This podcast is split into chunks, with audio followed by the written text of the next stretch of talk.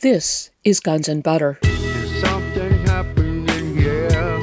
Yeah, yeah. What it is ain't exactly clear.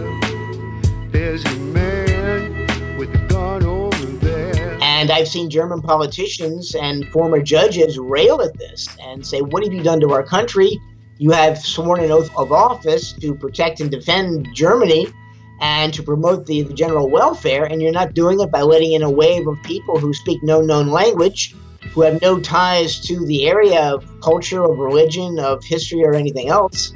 And uh, suddenly you lose track of them all. How does this happen? Uh, it- it's just astonishing. I'm Bonnie Faulkner. Today on Guns and Butter, J. Michael Springman. Today's show Migration as Asymmetric Warfare. Michael Springman is a former diplomat in the State Department's Foreign Service, with postings to Germany, India, Saudi Arabia, and the Bureau of Intelligence and Research in Washington, D.C. He was chief of the non immigrant visa section in Jeddah, Saudi Arabia from 1987 to 1989. His latest book is Goodbye Europe, Hello Chaos, Merkel's Migrant Bomb, in which he provides an in depth analysis of the migrant flood, its causes, and what it means for Europe. Building on arguments put forward in his classic work, Visas for Al Qaeda CIA Handouts That Rocked the World An Insider's View, he reveals how U.S. foreign policy created the crisis. As an ex State Department official and attorney, his insider knowledge of U.S. policy reveals a world where immigrants become weapons, nationalism is condemned, and civil liberties hang in the balance.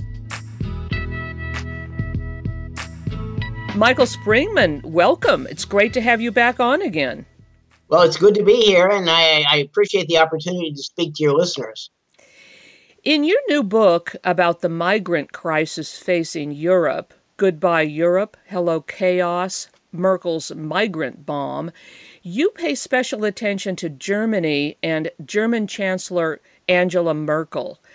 I knew that uh, Angela Merkel is the daughter of a Lutheran minister and that she's from East Germany, the former German Democratic Republic. You have some more information on her, but not a whole lot.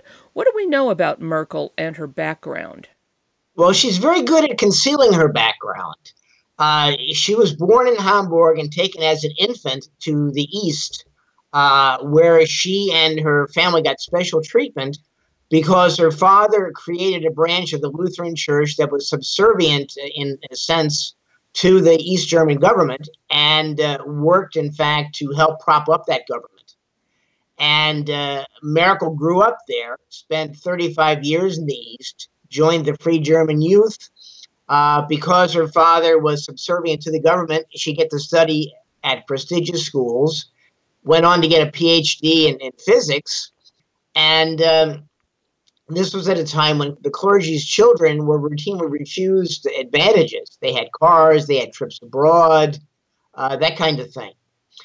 And in my research for the book, I found that uh, uh, Jonathan Powell, who had been uh, chief of staff to former British Prime Minister Tony Blair, he had described Merkel as a ruthless, vicious um, uh, politician. And, and of course, uh, Mama Merkel portrays herself as mother of the nation, and uh, she's has her arms open to all the children of the world who want to come to Germany. And uh, from what I can see, uh, that's not the case.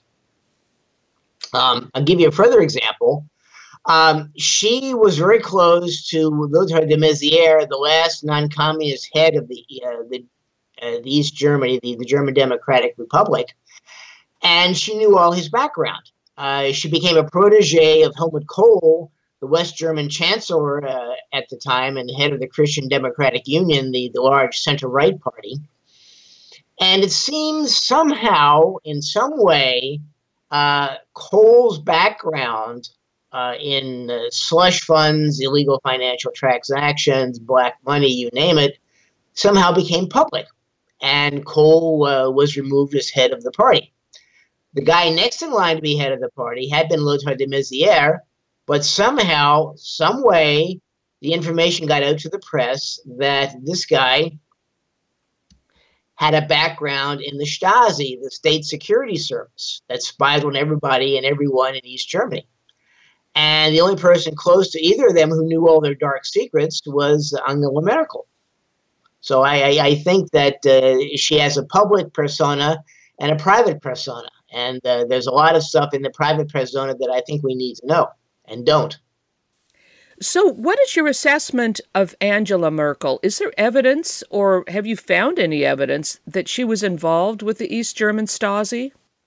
Well, they claimed uh, that uh, she had resisted the one attempt to recruit her. Uh, but then she had also been involved in agitation and propaganda when she was part of the East German youth.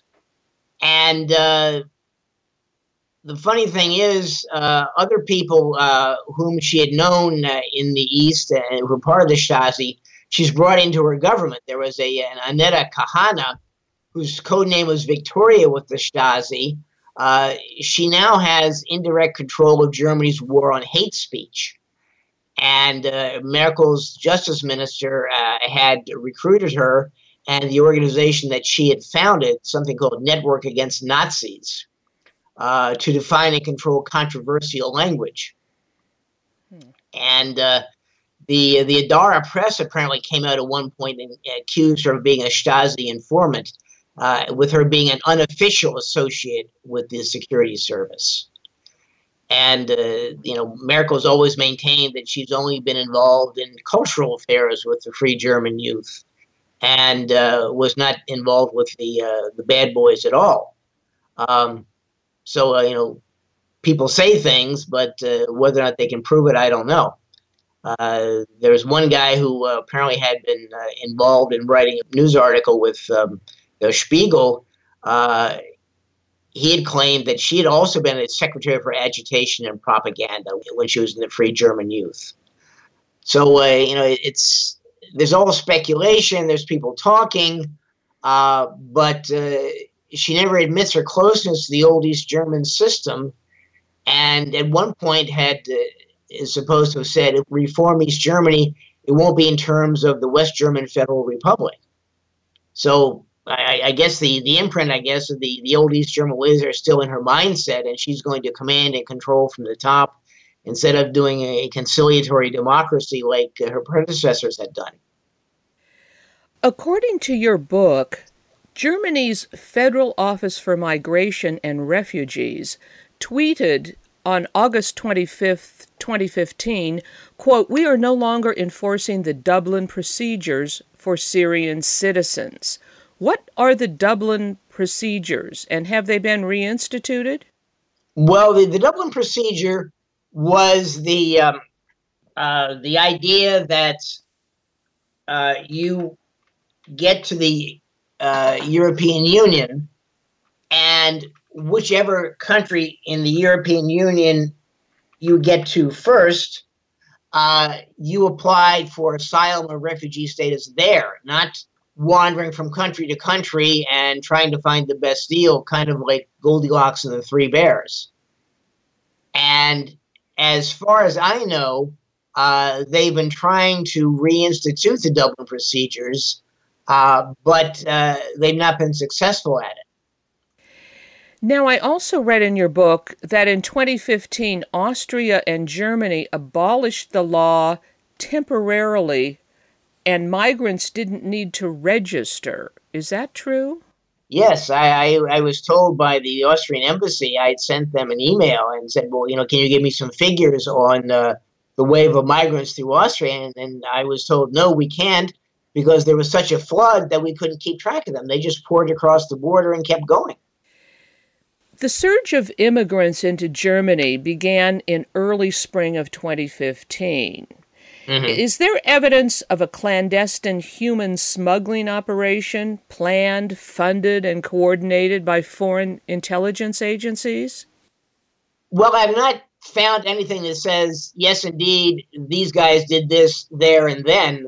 But from my readings and from my research and from what other people have, have uh, written, uh, I think that this was planned and this was carried out. At one point, uh, for example, I, have read that the um, the American government was funding uh, boats for migrants, and the French government was uh, helping distribute them to uh, refugees in Turkey so they could go across the Ionian Sea to uh, to Greece. I've seen things that talked about how uh, there were organizations in Syria and other countries that were creating nearly perfect counterfeit Iraqi and Syrian passports. And I'm not sure how you can do this in a country where it's all you can do to get enough to eat and you don't even have time to pray. I've also read that uh, the security services who were supposedly watching these people somehow lost track of them. And I'm not quite sure how, if it's your job to follow someone, you can suddenly lose him all of a sudden.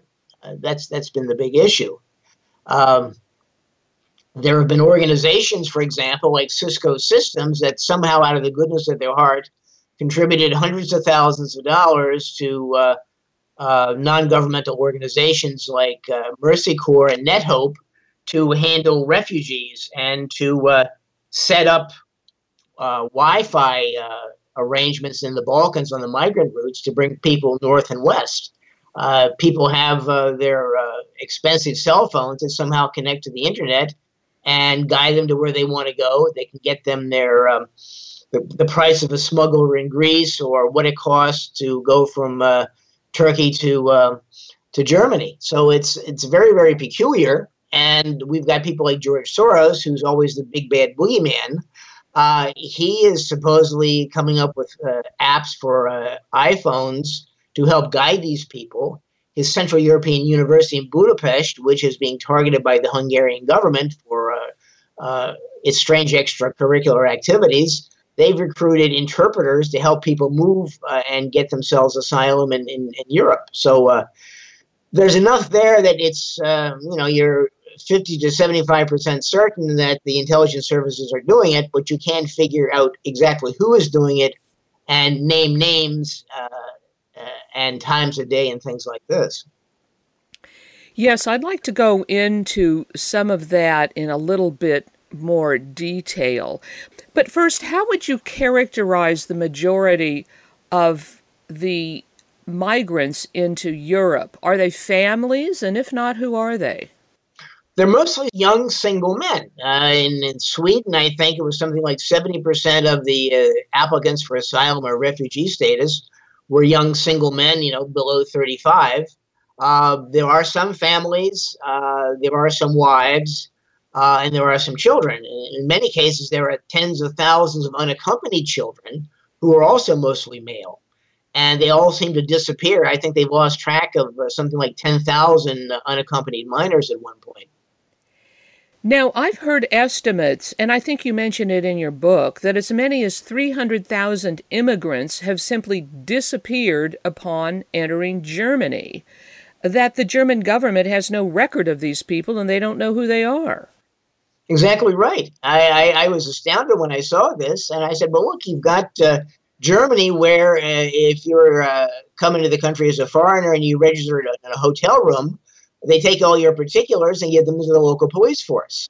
Uh, if you're uh, an illegal alien, like many of these people are, uh, you should be doubly checked as to who you are and what you're doing there. I mean, they the Germans have the the federal criminal police who have jurisdiction across the country and who cooperate with the local police in each of the German states, the Länder. And then you've got the Internal Security Service, the Federal Office for the Protection of the Constitution. It's their job and the job of all these police forces to keep track of people and to ensure that you have domestic tranquility and you don't have a, a gang of terrorists running loose in the country. And you need to know who is there and what they're doing. And I've seen German politicians and former judges rail at this and say, What have you done to our country? You have sworn an oath of office to protect and defend Germany and to promote the, the general welfare, and you're not doing it by letting in a wave of people who speak no known language, who have no ties to the area of culture, of religion, of history, or anything else. And uh, suddenly you lose track of them all. And how does this happen? It, it's just astonishing. I'm speaking with former U.S. diplomat, attorney, and author Michael Springman. Today's show Migration as Asymmetric Warfare. I'm Bonnie Faulkner. This is Guns and Butter. A well known author living in Germany told me, off the record, that it's dangerous now for women to go out at night and that the German government prosecutes people who speak out against immigrant crime. What do we know about this? Well, that's unfortunately all too true. I mean, uh, all the feminists in Germany, I'm surprised they're not screaming blue bloody murder at uh, uh, the demands that uh, if they go out alone, they shouldn't do it. They should go out with a, male escort. They shouldn't go out by themselves at night alone. That it's dangerous. They've had attacks all over the country, uh, and they're still picking up. I've read how they've had knifings in, in Hamburg and a shootout in a nightclub in, in Konstanz in the in the south of Germany, and it's uh, astonishing. There are demands for um, uh, segregated uh, gymnasium hours, segregated swimming pool hours. And uh, people are balking at this or saying, this is our country. We shouldn't have to adapt to the foreigners. And yet it's the other way around. And Merkel and her government uh, are imposing sanctions on people for hate speech. Uh, and they, it's very broadly defined. If you go on Facebook and say that uh, these people should be shot, they should be driven out of town, they should be tarred and feathered, or something similar, uh, it's not you know imminent death to these people. It's it's uh, spouting off at, at uh, uh, politicians who don't do anything about this. Well, they get fined. They get suspended prison sentences, and uh, one guy was thrown in jail with a big fine because he had said that uh, Merkel and her ministers should be stood up against the wall and shot because they've abandoned Germany to a gang of aliens. Is Germany's constitution under attack? What executive changes have been instituted by Chancellor Merkel? Now, we've just been talking about free speech. I guess mm-hmm. that's mm-hmm. something, huh? Yes, indeed. The, the German constitution very specifically and flatly says that freedom of speech is inviolate. And it talks about uh, speech itself, it talks about uh, letters, it talks about telephone calls, it talks about emails and electronic communications.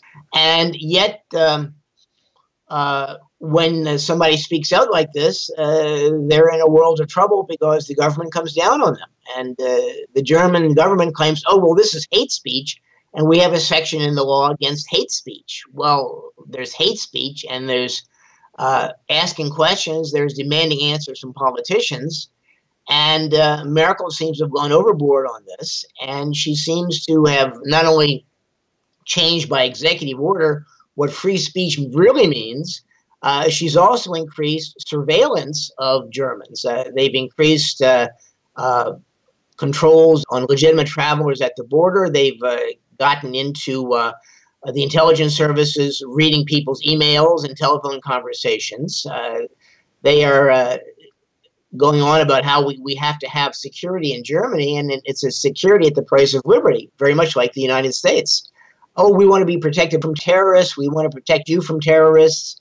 And at the same time, they're cutting back on uh, actual freedom. So it's it's not the right wing that's uh, howling for uh, men on horseback and, and, the revival of Adolf Hitler. It's it's the uh, the center left, the center right governments of Europe, in particular Germany and France and Britain, who are uh, engaged in investigating and controlling and secretly uh, spying on people. And with regard to uh, crime, is there evidence that the German internal intelligence service won't or can't do its job?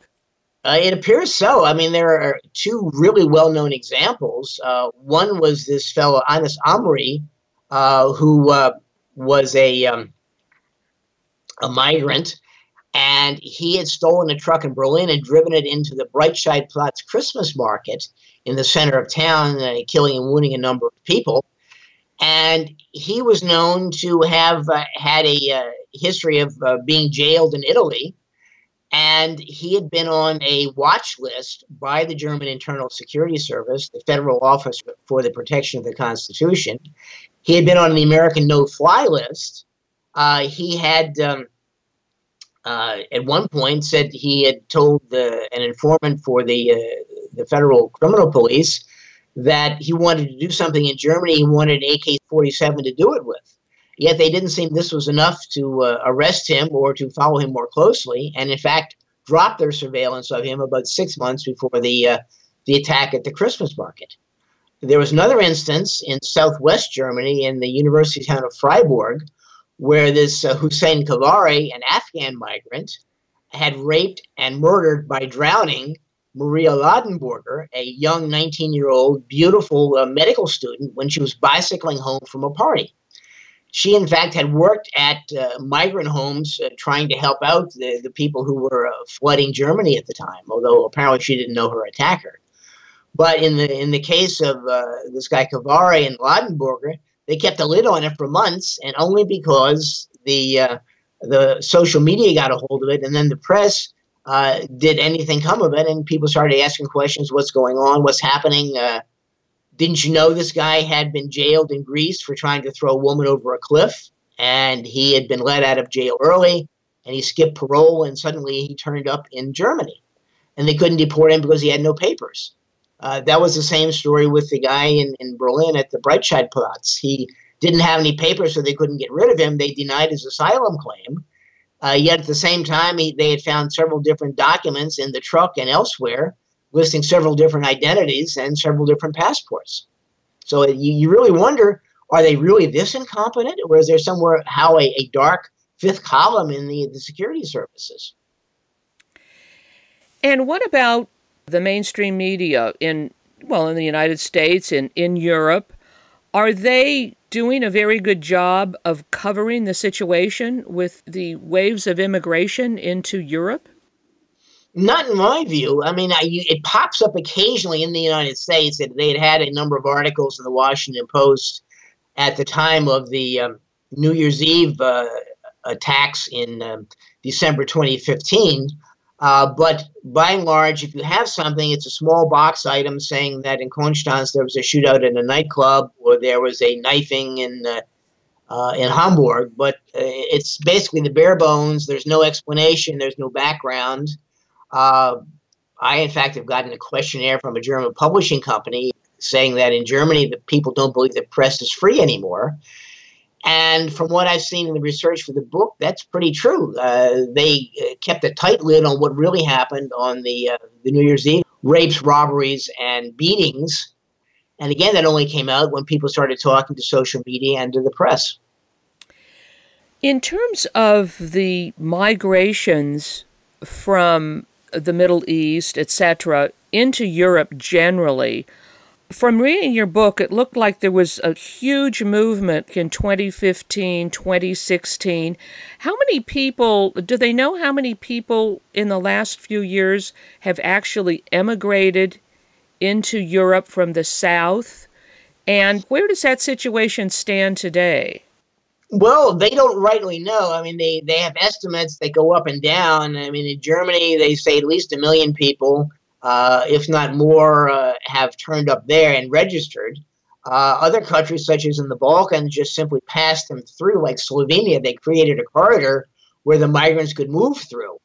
Uh, the aim is not so much to end up in Greece or Slovenia or Serbia, which are essentially poor countries, where in Serbia, a policewoman makes $300 a month, which is barely enough to buy a new computer. Uh, they're going north and west to the benefit rich countries of Europe, and they come in such numbers that if they don't register, uh, nobody can keep track of them.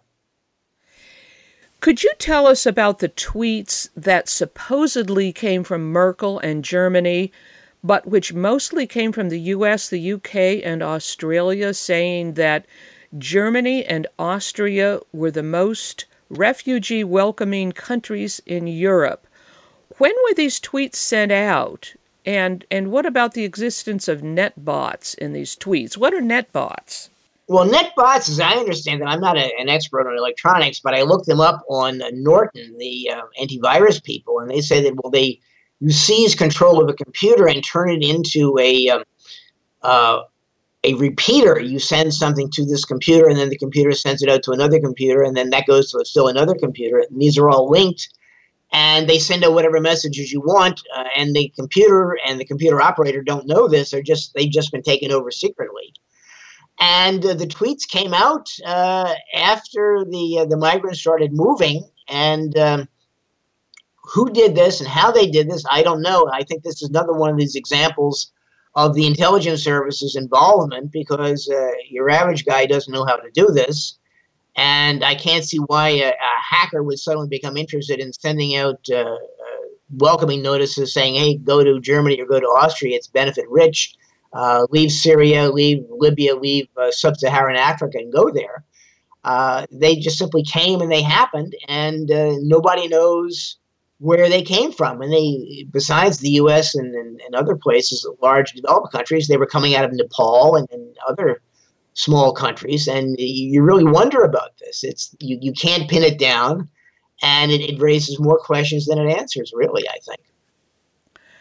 Well, now Obviously, a lot, if not most, of these people that are migrating to Europe are coming because of the wars, the U.S. instituted wars in many countries, what Iraq, Syria, Libya, etc., etc.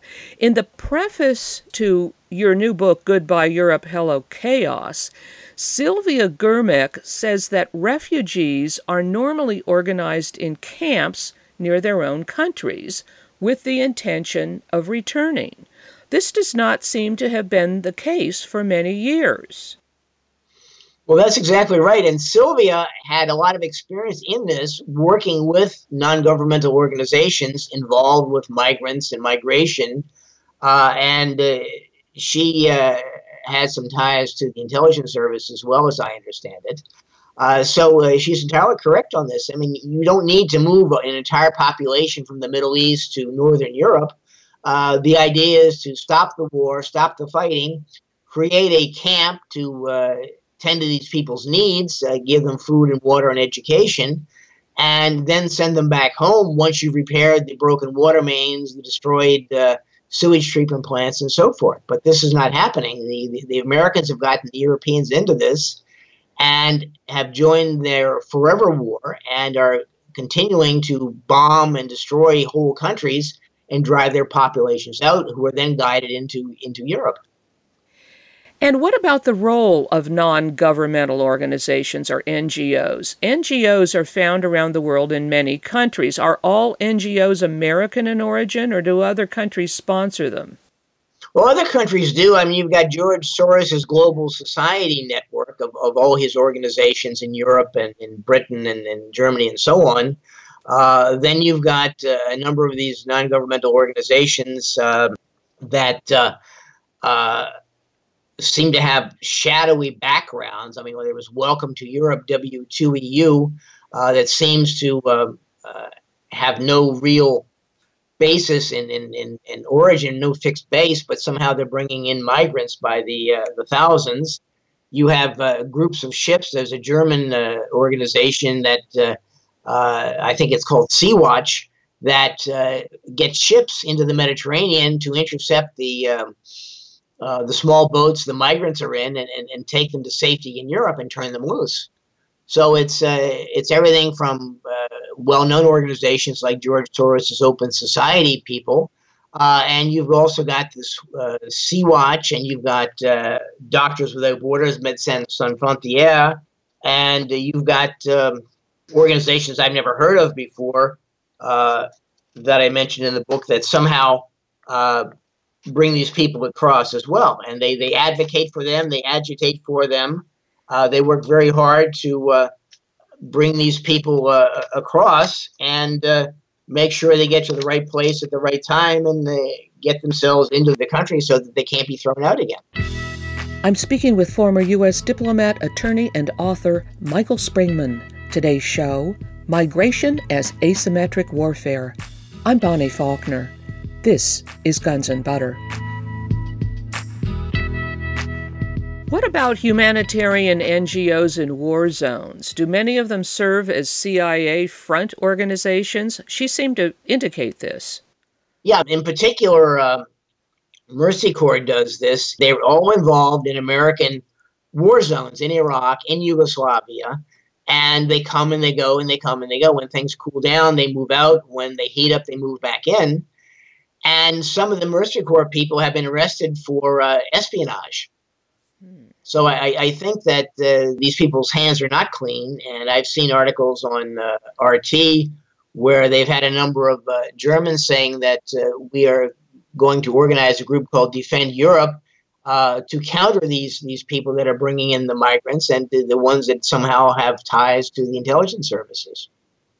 The United Nations created a commitment to responsibility to protect R2P in 2005, which allowed for Western peacekeeping missions or invasions based on humanitarian concerns. How does R2P work? Well, as it's in the past, it's been used as a means of American and NATO aggression against given countries, such as Yugoslavia. That's where the concept was first created. Uh, then they used it to uh, justify their invasion and destruction of Libya. And uh, they keep bringing it up in terms of Syria, where we have to do something and have a safe zone, have a no-fly zone, have a safety corridor, etc. And it's basically a way of moving armed forces into a given country uh, without that country's permission and without a declaration of war by uh, the sending states. Do the migrant streams constitute a strategy of tension? You've mentioned the strategy of tension in your book. Yes, they do. It, comes out of Kelly Greenhill's book, uh, Weapons of Mass Migration, which came out about seven years ago, which pretty much shows uh, a blueprint on how to do this and, and what works and what doesn't work and why. Uh, the idea is that you weaken a country by moving people out of it, and then you weaken another country by moving these same people into it. Uh, the losing country uh, loses its doctors, lawyers, and Indian chiefs. It doesn't have capitalists to uh, finance uh, businesses. It doesn't have professionals to manage these businesses. It doesn't have teachers to educate the children. And in the case of the uh, the alleged receiving state, although I don't know if you can call it receiving, they, have been uh, pummeled and pounded by this flood, they have to cope with this. They have to come up with the money to feed them, to house them, uh, to educate them, to uh, teach them a known language. There is no pool of native Dari speakers or Arabic speakers in Europe. And in the case of uh, the uh, the migrants uh, going into Europe, uh, you know, how many of them speak German? How many of them speak Italian? Um, but what happens in the, the receiving state is you have more tension because you have the groups of people who welcome them saying, "Oh, we have to help them. They they're leaving a, a war zone. Uh, they they have nothing but they can carry in their own two hands. We need to educate them and, and give them a place to live and integrate them into our society." And then you have the natives who say, "Well, wait a minute. It's our country. We get to decide who comes in, who stays, who goes, etc." And you you have the fights then that are that are created between the the migrants and the natives, and then the fights between the two groups of natives. So you you wind up with with tension and hostility and hatred on all sides. Well, you mentioned uh, the book by Kelly Greenhill, Weapons of Mass Migration, and you just got through saying that she wrote this book about seven years ago. Was yes. this book, Weapons of Mass Migration, was this simply analysis of what was already happening, or was it somehow uh, a theory or a formulation to show how this could be done? What, what do you think of her book? Well, the book itself was an analysis of some 64 uh, different events, everything from the, the Haitian boat people to um, uh, migrants being pushed out of North Korea in the hopes of weakening the, the North Korean government, uh, plus a few others. Uh, but I think uh, looking at the book, uh, and reading through it and analyzing it, I, I think it's a um, a handbook on how to use these weapons of mass migration, how to uh, exploit uh, democratic societies. Because she says in the book, in, in, a couple of different places, that the Achilles heel of uh, liberal democratic democracies is that they have somewhere along the, the way signed conventions and agreements about migrants and asylees and helping them and bring them into the country if they're fleeing for their lives. And because of this, the, the migrants coming in say, well, wait a minute, you signed the Hague Convention on this or the international agreement on that. And aren't you contradicting yourselves? Aren't you being hypocritical? Isn't this hypocrisy?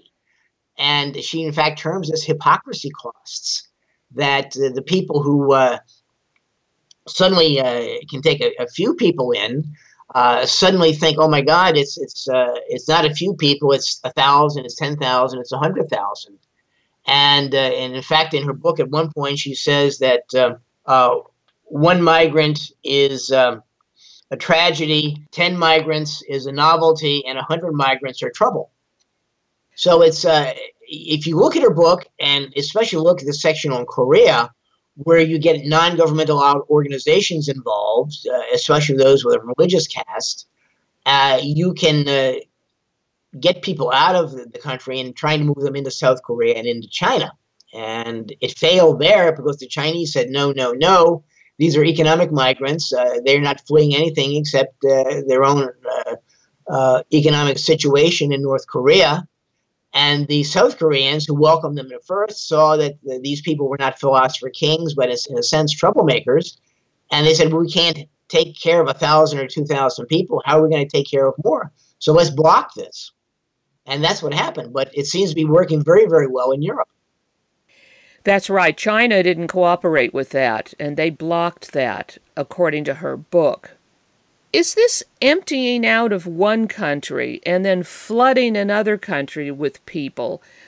This effectively is a destabilization device, right? I mean, how exactly. how has this affected Europe? Well, it's it's uh, just turned it upside down. You got, for example, I, I remember seeing a um, a press conference given by a city councilman in Munich, who uh, said to the uh, the city council there, "Look, we've got." Uh, 50,000 migrants in, in Munich alone. They're housed in a sports stadium, and they're going to have to sleep on the ground because we don't have 50,000 air mattresses to put under them. Uh, they were housed in sport halls in a small village of maybe 10,000 people east of Stuttgart. Uh, they were put up uh, in, in, in, camps in France, and they, they've taken over Calais and are expanding in other places. And the French government is having fits because uh, people are trying to hitch rides on trucks crossing through the, the Channel Tunnel to get into Britain, where they think the benefits are better. So it's a uh, uh, a, terrible situation. There there are places where the the students in a uh, in a public school, uh, Muslim students won't sit at a table with Christian girls, and they they have this cross cultural problem that they can't seem to break. And yet they seem to believe the German government does that everything is hunky dory that well yeah there are some uh, issues and some irritations but uh, things are getting better. And it, it's not the case. It's uh, all over europe uh, people are raising uh, serious questions and are questioning their governments which ignore them. Uh, there's one case and i think it's denmark where a, a guy brought his two wives and a dozen children in and he claimed he was too sick to work and he was too sick to study danish and has recently gotten permission to bring another wife and eight more children over. And the uh, uh, the government is having fits, saying, "Well, what is this? Uh, this guy has is costing the, the, taxpayer a fantastic amount of money every day for all of these people, and he can't work." So it's uh, you you have violence, you have uh, inability to adjust. Uh, you know, initially it was things like. Uh, uh Muslims that had clashed with drunken Oktoberfest goers in Munich, or uh, uh, the more ultra conservative of them uh, seemed to think that uh, the uh, some of the German girls, to their taste, were too skimpily clad, and they wanted them to cover up. And this again brought more tension, and it, it snowballed from there and into major issues. You point out in your book that no European leader will state publicly that the migrations are caused by the U.S. wars. Exactly. They, they all talk about, oh, we have to accommodate these poor people who are fleeing the tyranny of Syria. I, in fact, had a, um, a guy who had bought the German edition of my book talking to his sister, and he had sent me an email saying that his sister uh, thought this was all conspiracy theory, that uh, uh, Bashar al Assad was a monster, he was the devil incarnate, uh, that the United States really has to be supported in its fight against terrorism all around the world. And uh, anybody who questioned this was was somebody who really didn't understand what was going on. And I, I think there's an awful lot of that. And uh, the people, uh, for the most part, uh, see through a lot of this, a good bit of it at least, and see that the Americans and their wars are creating this problem, but no politician says this. Nobody comes out and says this is a major issue. This is tied to uh, uh, religion, ethnicity. This is tied to uh, culture. And uh, it all comes about because the United States and the European countries, now that they're part of the forever war, have uh, destroyed Afghanistan, have destroyed uh, Iraq, have destroyed Libya, and have destroyed Syria.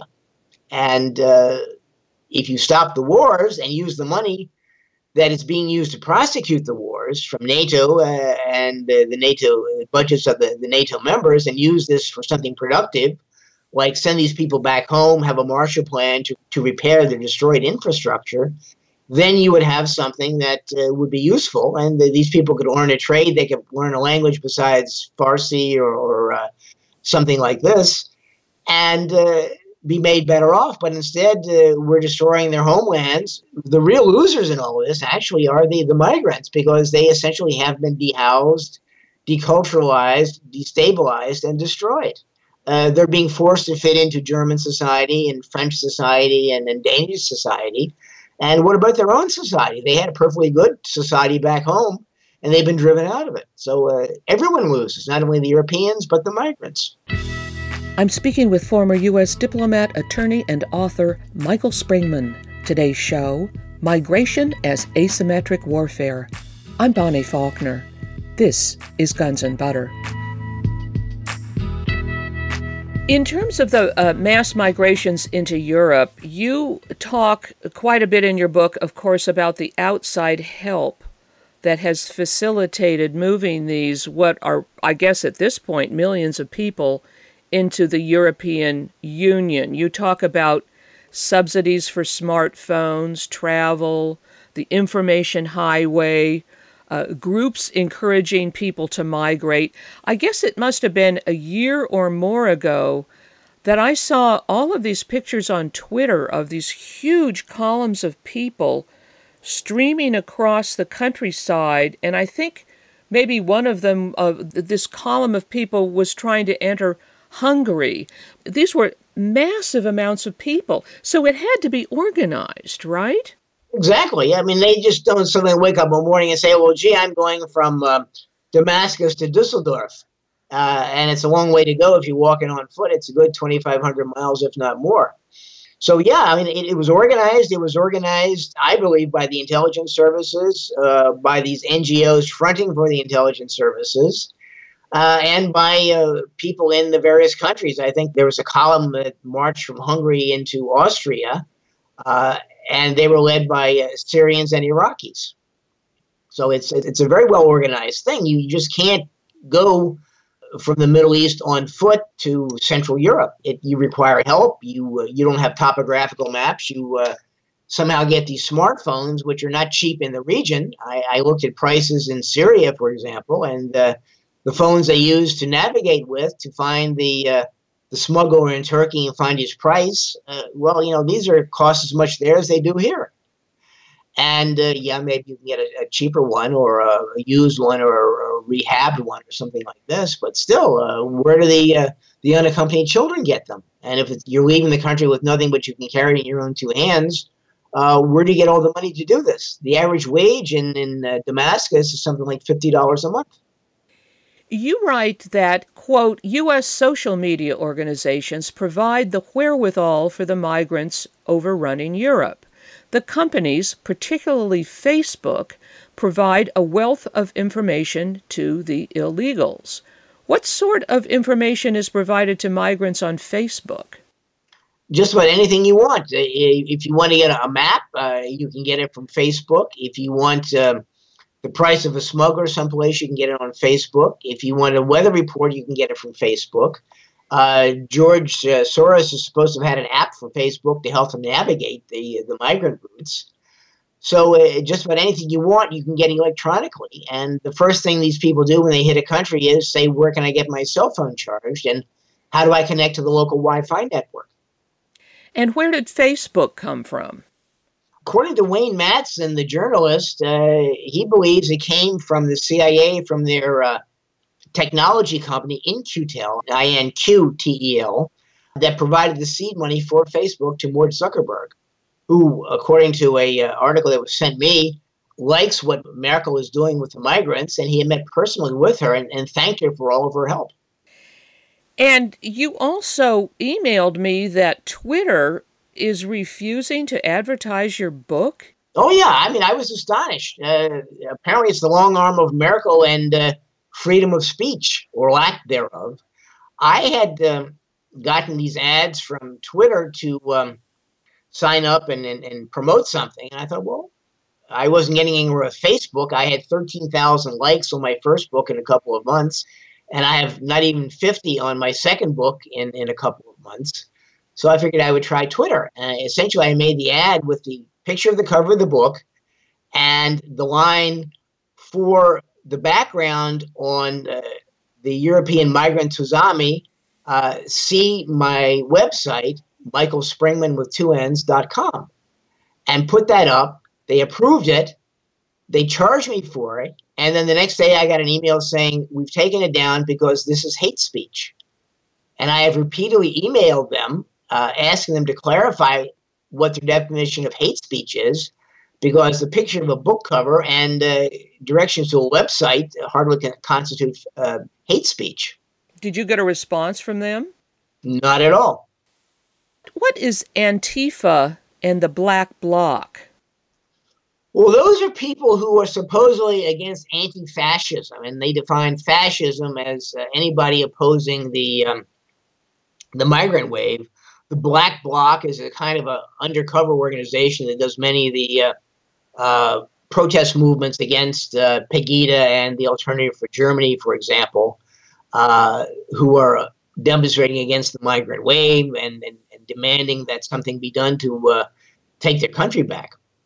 And uh, they simply go and march and create an uproar and, and, and see, look, the fascists started. These people are, are bad people. They're uh, uh, they're terrible people. Let's do something about them. And in one case, uh, a week after the um, the New Year's Eve riots of 2015 in Cologne, uh, wherein the the uh, uh, the government of the city and the Lord Mayor Henriette Reker refused to turn water cannons loose on the the people who were attacking the women across from the train station and the cathedral.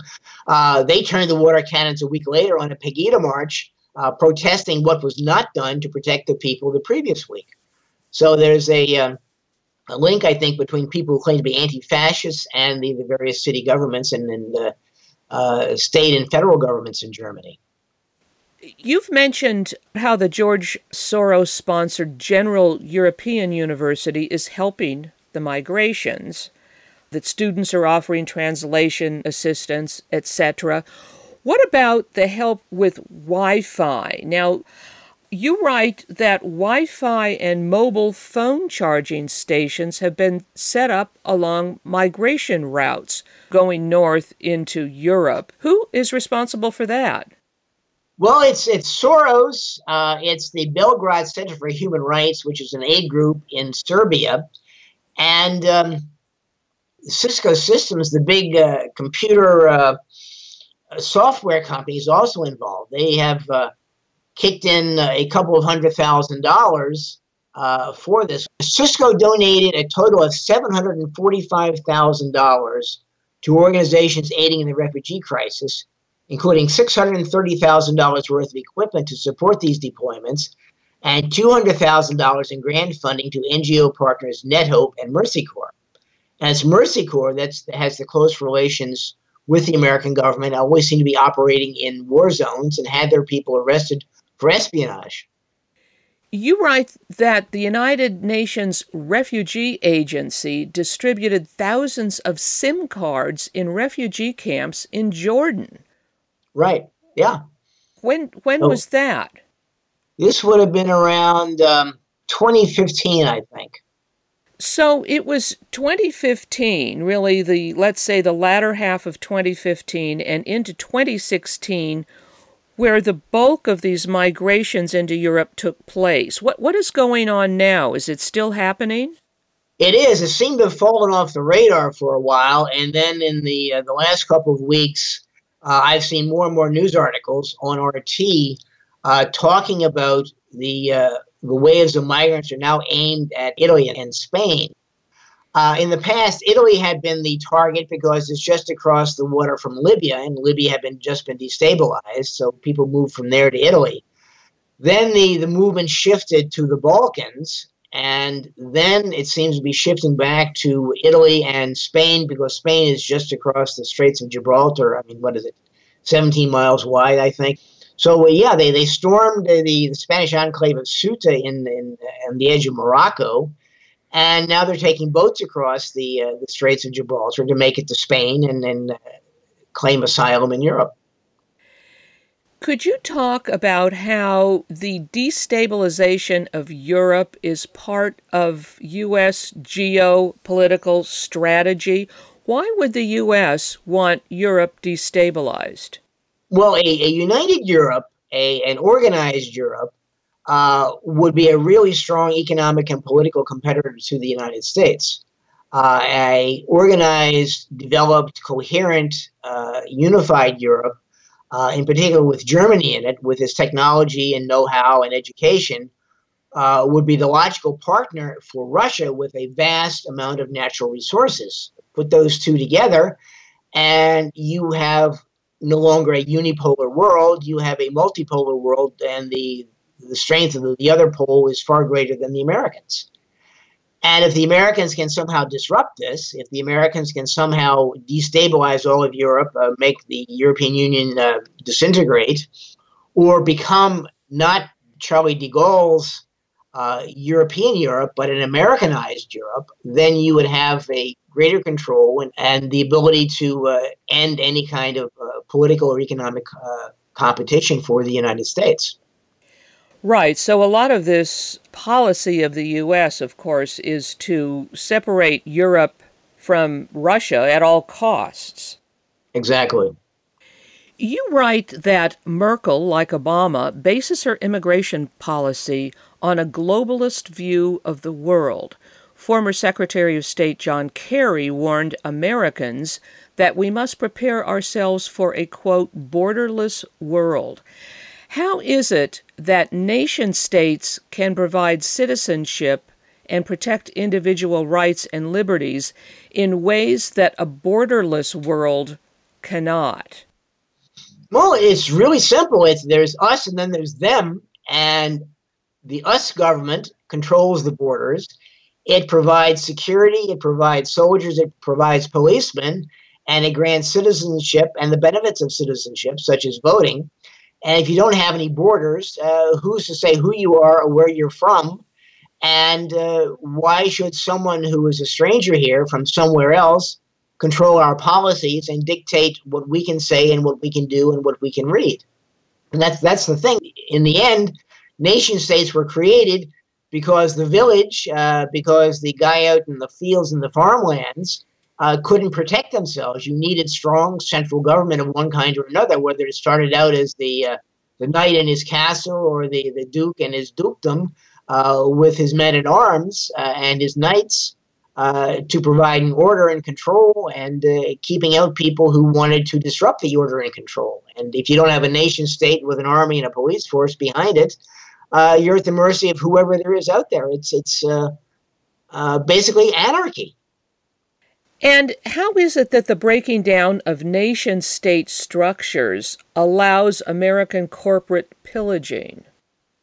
Well, they don't have to fight the uh, the large government, the strong government of, of, France or Germany or Italy or Sweden or somewhere to uh, get their um, genetically modified grains and genetically modified animals into the countries. Uh, if the, the countries are weak, if you have no borders, if you have uh, uh, constant turmoil uh, in the in the lands in, in Europe, uh, you can fish in troubled waters and, and pretty much get what you want. It's it's kind of like uh, a disorganized city where gangs rule, and if you got the gangs on your side, then you can do anything you want. And in the case of American policy with genetically modified milk, for example, I remember being in Germany, and the Germans hated this and didn't want it into the country. Uh, the Americans kept saying, but it's good for you. And they said, no, it's not good for us. And in, in Europe, for the most part, you have to mark something that's being sold as whether it's genetically modified or not, unlike the United States.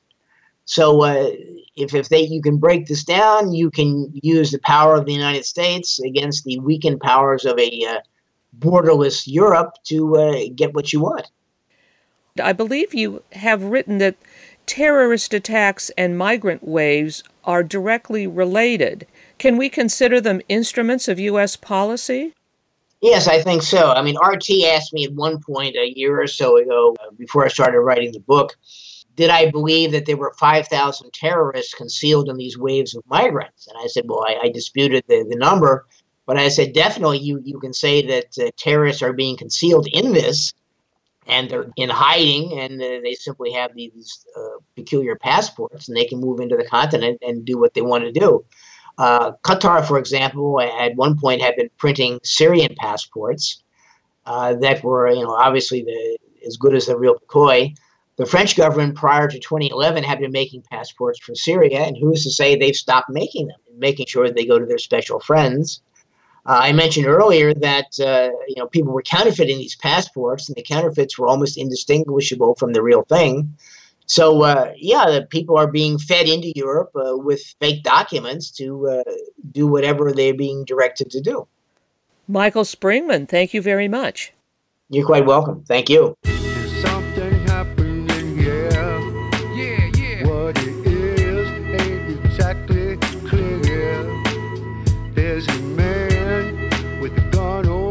I've been speaking with J. Michael Springmann. Today's show has been Migration as Asymmetric Warfare.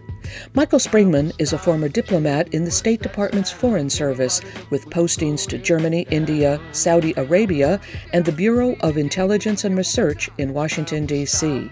He was chief of the non immigrant visa section in Jeddah, Saudi Arabia from 1987 to 1989.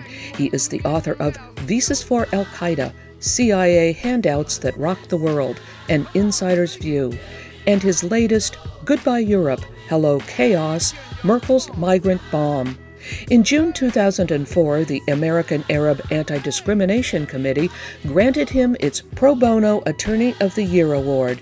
He is the published author of several articles on national security themes, particularly those dealing with relations between the CIA and the Department of State.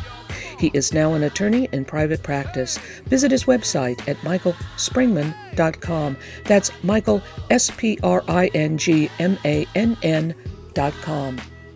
Guns and Butter is produced by Bonnie Faulkner, Yarrow Mahko, and Tony Rango. Visit us at gunsandbutter.org to listen to past programs, comment on shows, or join our email list to receive our newsletter that includes recent shows and updates. Email us at faulkner at gunsandbutter.org. Follow us on Twitter at G&B Radio. Times that we living in, G. And a new world order is about to begin. You know what I'm saying? Now the question is, are you ready for the real revolution, which is the evolution of the mind? If you seek, then you shall find that we all come from the divine. You dig what I'm saying? Now if you take heed to the words of wisdom that are written on the walls of life, then universally we will stand and divided